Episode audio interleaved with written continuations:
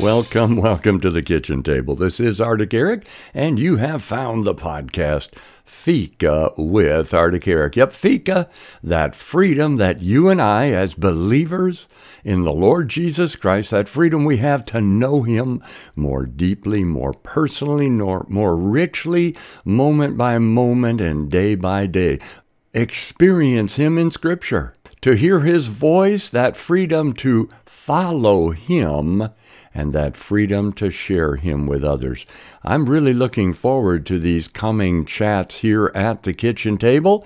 It's a subject that uh, is very near and dear to my heart, and that is 50 things the Holy Spirit does. 50 things that that wonderful Spirit of God, the Holy Spirit, also referred to as the Spirit of Jesus, the Spirit of Jesus Christ, and the Spirit of grace, the one self same Holy Spirit, 50 things that He does. And why is that important for us in our walk with the Lord?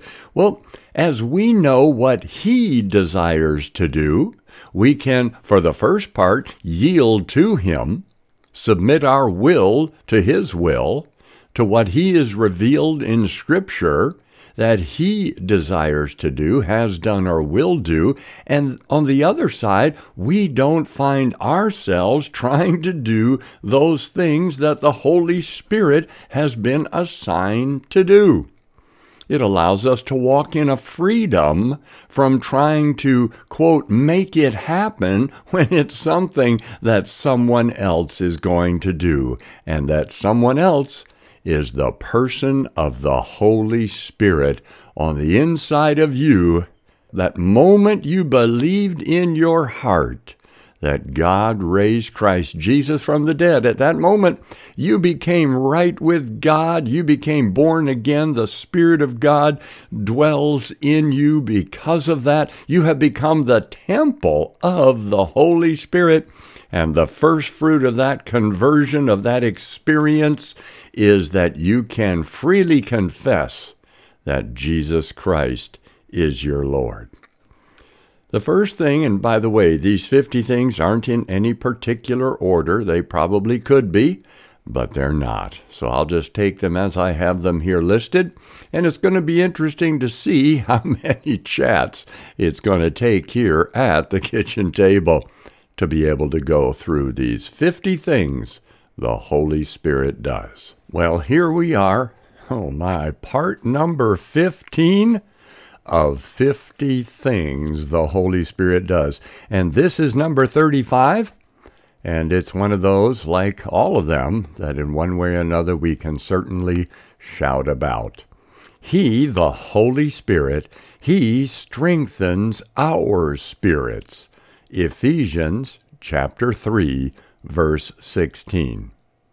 May the Father grant you, out of the riches of His glory, to be strengthened and spiritually energized with the power through His Spirit in your inner self, indwelling the innermost being and personality. Isn't that marvelous? Yes, that He would grant you and me, moment by moment, out of the rich treasury of His glory, to be strengthened and reinforced with mighty power in the inner man by the Holy Spirit Himself indwelling your innermost being and personality. You know, we are one person, but we certainly have a spirit, a soul, and a body. And it's so important that we understand that God is talking here about that deepest part of your personality, that deepest part of your being and that is within your spirit dwells the Holy Spirit of God. That day you capitulated and said yes to Jesus, the Holy Spirit moved into your being. He sure did. And you became uh, and still are the temple of the Holy Spirit. And He who dwells in you lives in you with power and designs to strengthen you and spiritually energize you. It's not about soulish power.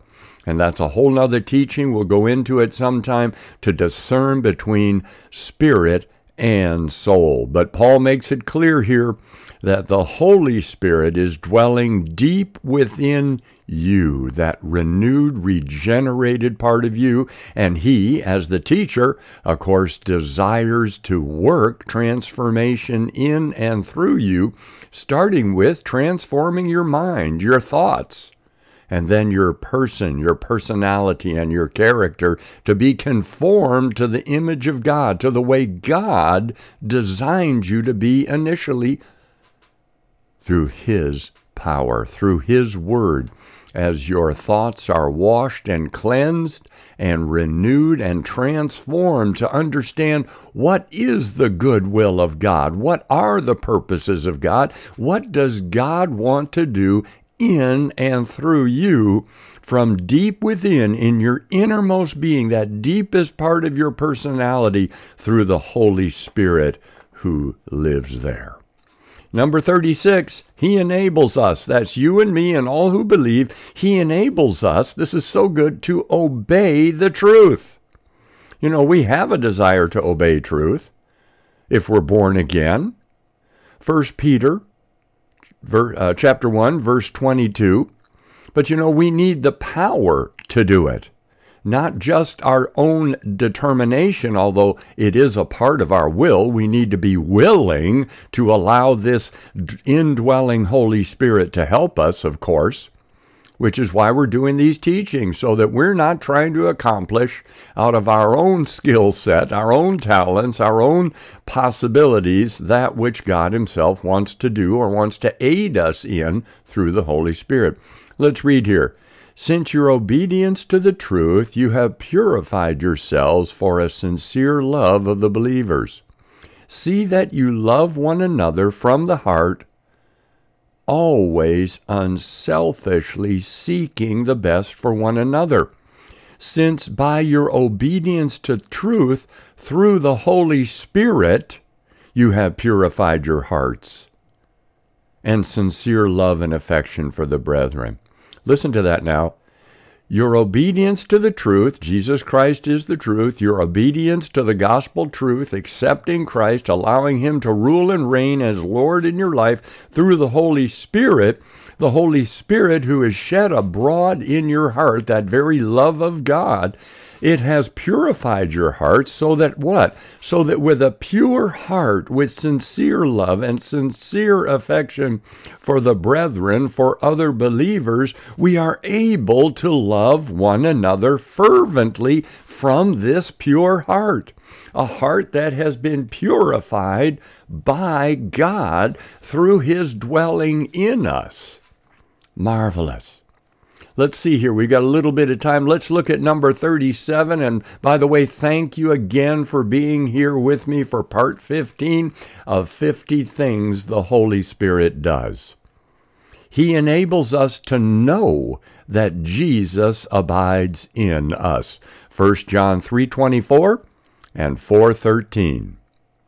The one who habitually keeps his commands, obeying his word and following his precepts, abides and remains in him, and he in him. By this we know and have the proof that he really abides in us. How? By the Spirit whom he has given us as a gift. That's right. All who keep his commands, those who obey his orders and follow his plan, live and continue to live to stay and abide in Him and He in them. They let, they allow Christ to be a home to them, and they are the home of Christ. And by this we know and understand and have proof that He really lives and makes His home in us by the Holy Spirit he has given us. Chapter 4, verse 13 By this we know with confident assurance that we abide in him, and he in us, because he's given us the Holy Spirit. We've come to know, to perceive, to recognize, and understand that we abide and live and remain in Him and He in us because He has given, imparted to us of His Holy Spirit. Now, listen, those who, who know that Jesus is alive in them are living a spirit empowered life. They are in the Word, they are following the Spirit, they are listening to the Spirit. They are following and desiring His plan and purpose for their life, and not just running around as someone who once met Him but instead they're habitually obeying His word and His precepts.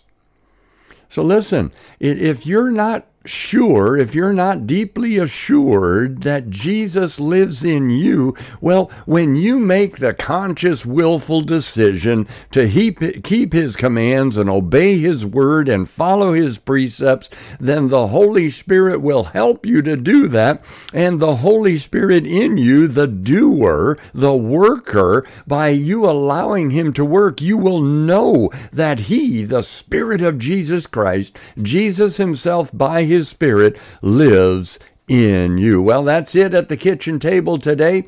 We've gone a minute or two over, but we'll meet again here soon. Before I go, I want to pray for you that God's good, perfect, and acceptable will be done for you, in you, and through you today. In Jesus' name I pray. Amen. Good day